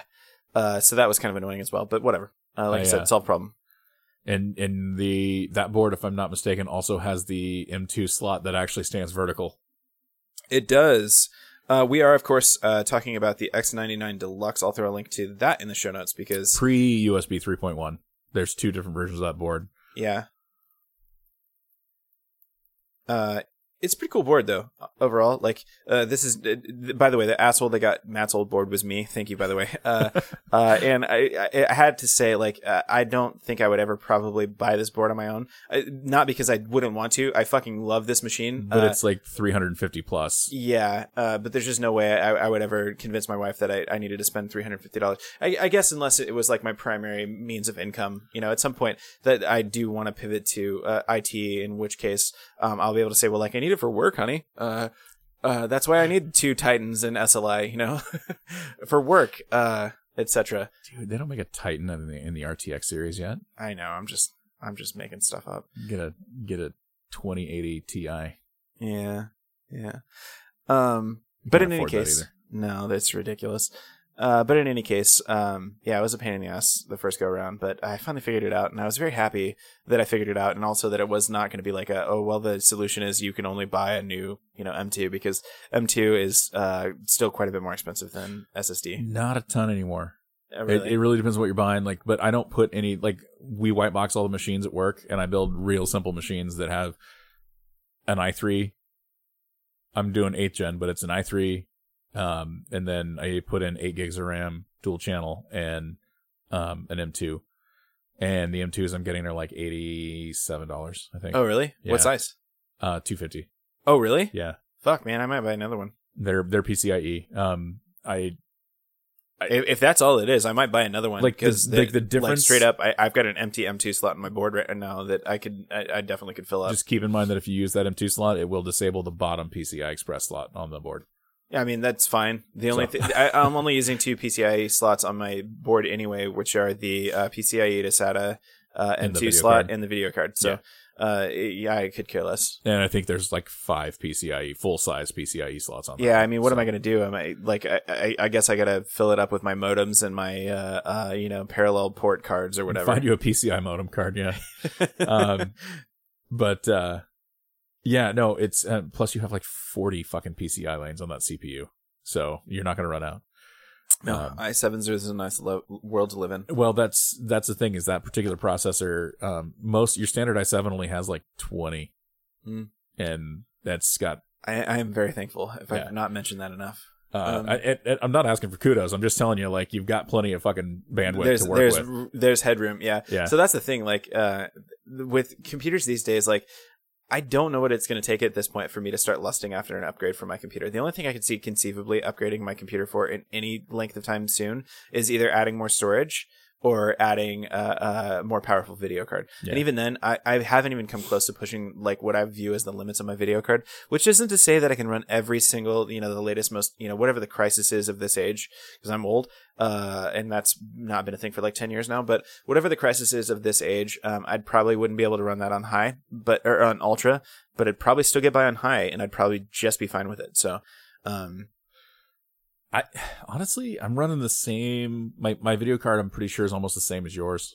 Uh, it's a 1066 gig, and there's really not much. I legit think that's actually the same card I have because I, I do have the 1060. Mine's an EVGA, and I think yours is an MSI. I think that's the only difference. That maybe, yeah, Yeah. it's probably just manufacturer. um, but it's yeah. I I had a Kingpin 980 classified edition, Yeah, uh, and the 1060 handles everything that the Kingpin did. yeah, I mean, granted, one was a 980 and one's a 1060, but the the uh, here's the biggest difference. I think I'm getting um my Kingpin was 256 bit, and Uh-huh. my uh 1060 I think is 192. oh yeah, that ruins everything. Not really. It, No, I'm I haven't really noticed the difference. That's that's that's really. And and I did a comparison with the cards online, and it was like, hey, you're not really going to notice the difference. But one For of the things that I noticed, two hundred dollar card. The the 1060 is a beast. yeah, yeah, I, I've I've been happy with it so far, but I do want to get my hands on the RTX just to check it out. I mean, I wouldn't kick it out of bed. um. All right. So we've talked all things gaming at this point. We've talked. Um, oh, you know all that, things that was foos. sorry. One more thing, uh, gaming wise. Oh, I, I last person to the party just got Mario Odyssey recently, and I, I don't really have to spend a whole lot of time on this other than to say pick it up. It's a very cool game. I mean, I don't have a Switch, but as I understand it, it's kind of. It is uh, okay. So first there was Mario sixty four, hmm and then there was Mario Galaxy on the Wii. Sounds correct. Yeah. and then Odyssey is kind of the next. gen- It, it's it's that whole like uh, third person runner Mario as opposed to side scrolling get through the levels Mario. Like Yeah, uh, I mean, strictly speaking, Mario games for the last couple of uh, games have not been third per or have not been side scrollers. Uh, um, oh come on, the- Super Mario Bros. Wii and and Wii U. Super Wii, Super Mario Wii, uh, uh, has been, I think, They're side scrollers. the side scroller. But the what's the fucking other Wii U game? Uh, there, there's another Wii U game that was for Super Mario, and it's definitely not because I have that game, and my my son and I played the shit out of it. That might have Um, been Galaxy Two. uh Wii U Mario game. Uh it is going to be the new No, that's not the right one. Fuck you, Google. Why are you doing this? I think me? it's a Wii game, not a Wii U game specifically, and I think Oh, it's, it's- Galaxy. DuckDuckGo. That is strictly speaking, it is DuckDuckGo that's fucking me up right now. Um I just no, I need to see screenshots. Images. That's the one we need. Super Mario Brothers that's the one. Yeah, but see even that that picture right there, that's that's a fucking uh, 3D. That's Galaxy. Is that the Wii U one? It is for Wii or Wii U, but it's not. Are you sure? Yeah, it's it's the it's the it's the equivalent of of the of the Mario sixty four. Okay, we'll it's just a different genre of Mario game. Yeah, Mario Galaxy Wii U. Okay, it does appear that is a thing that exists. oh fucking hell. Okay, so yeah, um, no, the uh, Can So- I tell you how much I like gestures? Just can I just throw that out there? oh, on the iPad. Yeah. Oh yeah, it's a game changer. well, and this one too. Oh yeah, yeah. The, the, like that is the only reason actually that I've been really contemplating. Like the biggest reason, and it's stupid, is that like I swipe up to go home on my iPad, and it makes me really mad that I can't do that on my iPhone. Because I still have the I, I still have the the the seven plus, which uh, is still working great for me, but I, I want to be able to swipe up and go home. So you say get Mario Odyssey. I would concur if it's anything like Mario Galaxy or Mario So- 64. It quite it, well, uh, yeah, it is. So it, it is a 3D game uh, in the Mario genre. There are some really really delightful nostalgia tiebacks though. Like you can hit warp tubes in the game, and it's kind of funny because they're like uh, sprite stylized warp tubes. Uh, and you go basically into a side-scrolling little subsection of Mario, uh, like looking like uh, uh, Nintendo Mario, as in Nintendo Entertainment System Mario from you know 1986 or whatever. Uh, so that that is really fun and really tickles the, the, the nostalgia bones. Uh, even my my son, uh, my five year old son, who has no connection with that whatsoever, really likes those parts, which is kind of funny to me.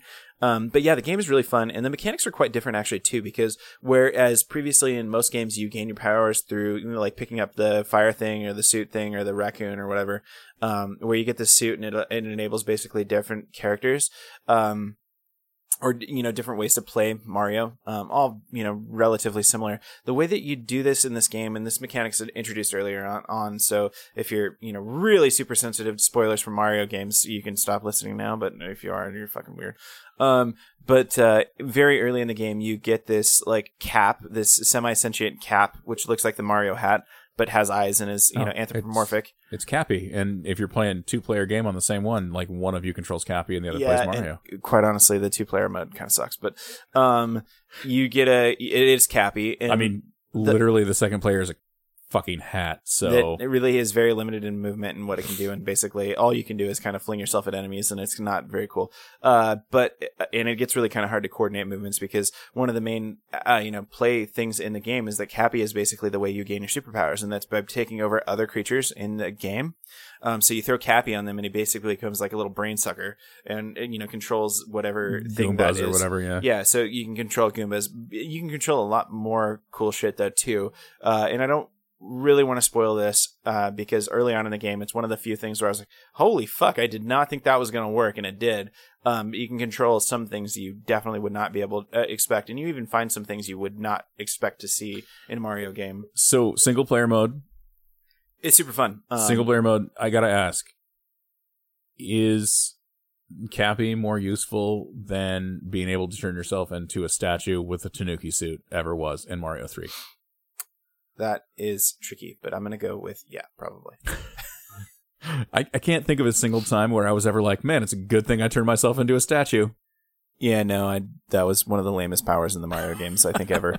Uh, but they made you really want to get that suit because it wasn't available until way later in the game. And you're like, oh, look at me. I'm like a raccoon, but it's full body and I can turn into a statue. Yeah, it's helpful. Yeah. just in case. Um, yeah, no, it, it's it's very good. It's a very fun game. Like, uh, uh, that's the thing with Nintendo. I think is, and this is one of the things that I appreciate uh, more and more. M- Nintendo games still remain, uh, you know, with the exceptions like, well, th- this isn't fair because I haven't played a lot of the new Switch games, but like Zelda is pretty pretty story driven. Uh, is story driven kind of, but it's also really the mechanics that you play for. Um, same thing mario. Mario practically has no story. Like they just they just kind of shoehorn a story into a mario game and it's really about the mechanics and the playstyle of the game and that's not really any different in this one. Uh, and the mechanics are just super fun. Like it's just a very enjoyable game. Really? Because if you ask my dad, he saved the queen. oh okay.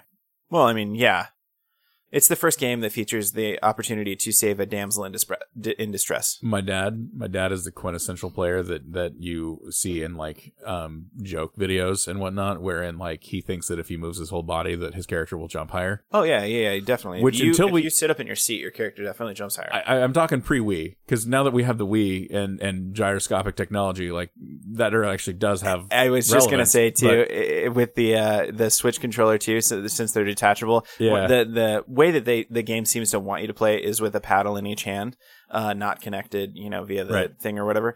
Uh, and that is a mechanic in the game. If you want to jump higher, there's a like gesture you can do basically. Yeah, yeah.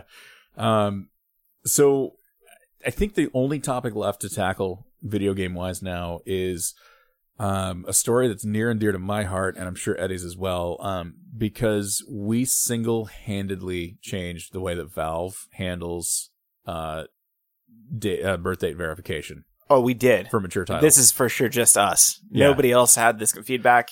This is the first time that it's ever been po- posted on the internet, uh, but it was just us. Yes, definitely. Yeah. Um, so we we complained several episodes ago about every time you want to look at a title, it's like, oh, you got to put in your birthday. Tell me that it's okay for you to be here.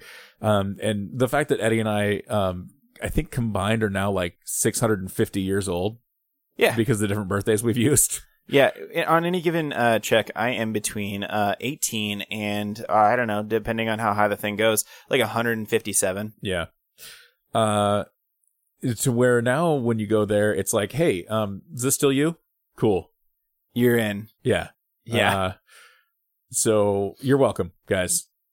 Thank you. Yes, this I think changes the landscape of gaming forever. And uh, yeah, the short story. You are welcome. Without us, you would be lost in the sea of re-entering your birth date every time. Yeah, that's all. That's all us. Um, and if Eddie posts this episode in time, uh, keep your eyes out because the Steam uh, fall sale is is coming up here real soon. Oh, my wallet is not ready. I'm really hoping, really hoping Shadow of the Tomb Raider will get just a little bit cheaper. Just Oh yeah, because it was on sale for like thirty seven ninety nine the other day, and I'm like, I can't do it. Can't do it. So close. Uh, you know, that wouldn't surprise me if that was one of the games that popped up a little bit lower, though, because that's how I've gotten both of the other Tomb Raider If I could get so it for thirty, I'd buy it. Yeah.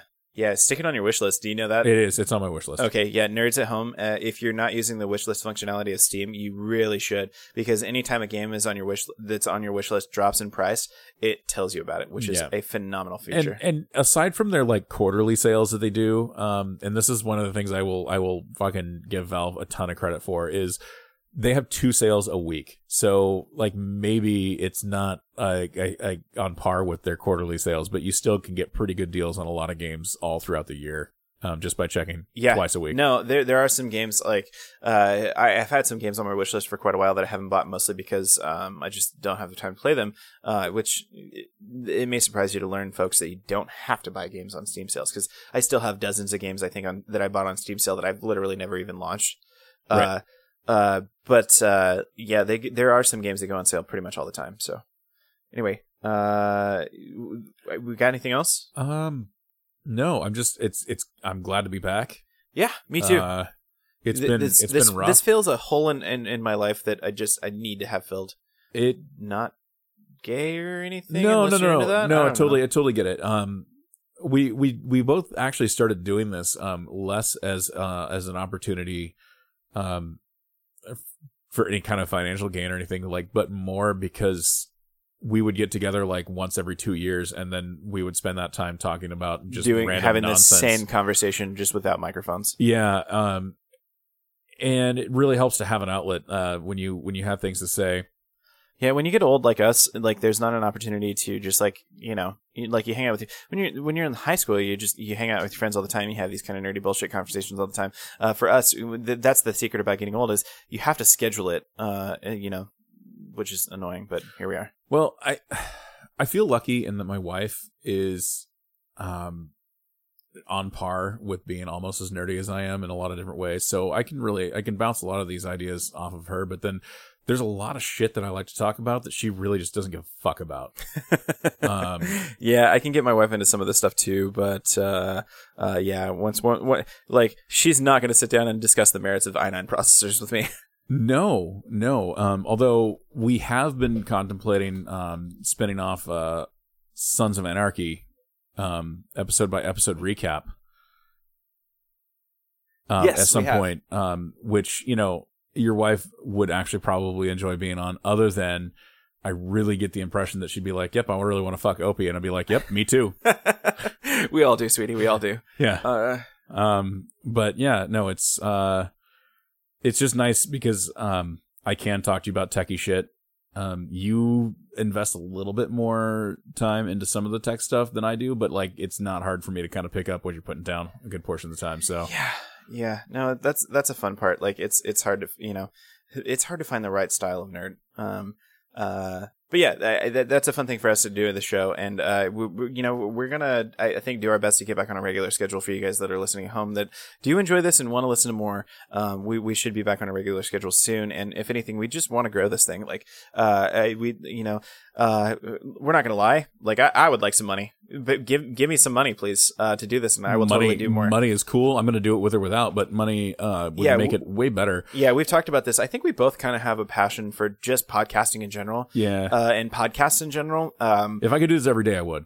yeah, for sure. We've we've talked a lot about that too. If if if it ever falls in the cards that we can do, uh, you know, even daily shows, uh, then that that's going to happen. I, so I feel like we'd be able to get into some more really like um specialized topics, uh, things yeah, like for that. sure. uh, if if we were able to do that. Like if um, you thought I got into the weeds about processors a little bit before, fuck, that's not. We, we scratched the surface there. Um, yeah, just imagine what Tech Tuesdays are going to be like. Yeah, for sure.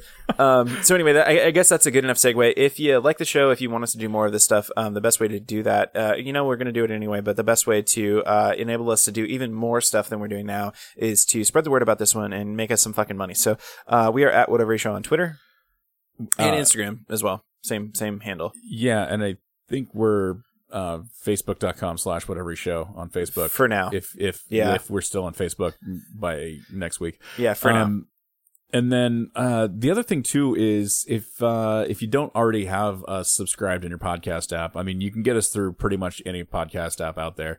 Um, we prefer Overcast.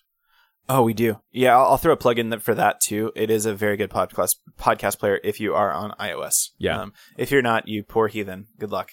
Um, if you're on iOS and have an Apple Watch, uh, I can't recommend Overcast enough because it's got some uh, good tie-ins with your watch.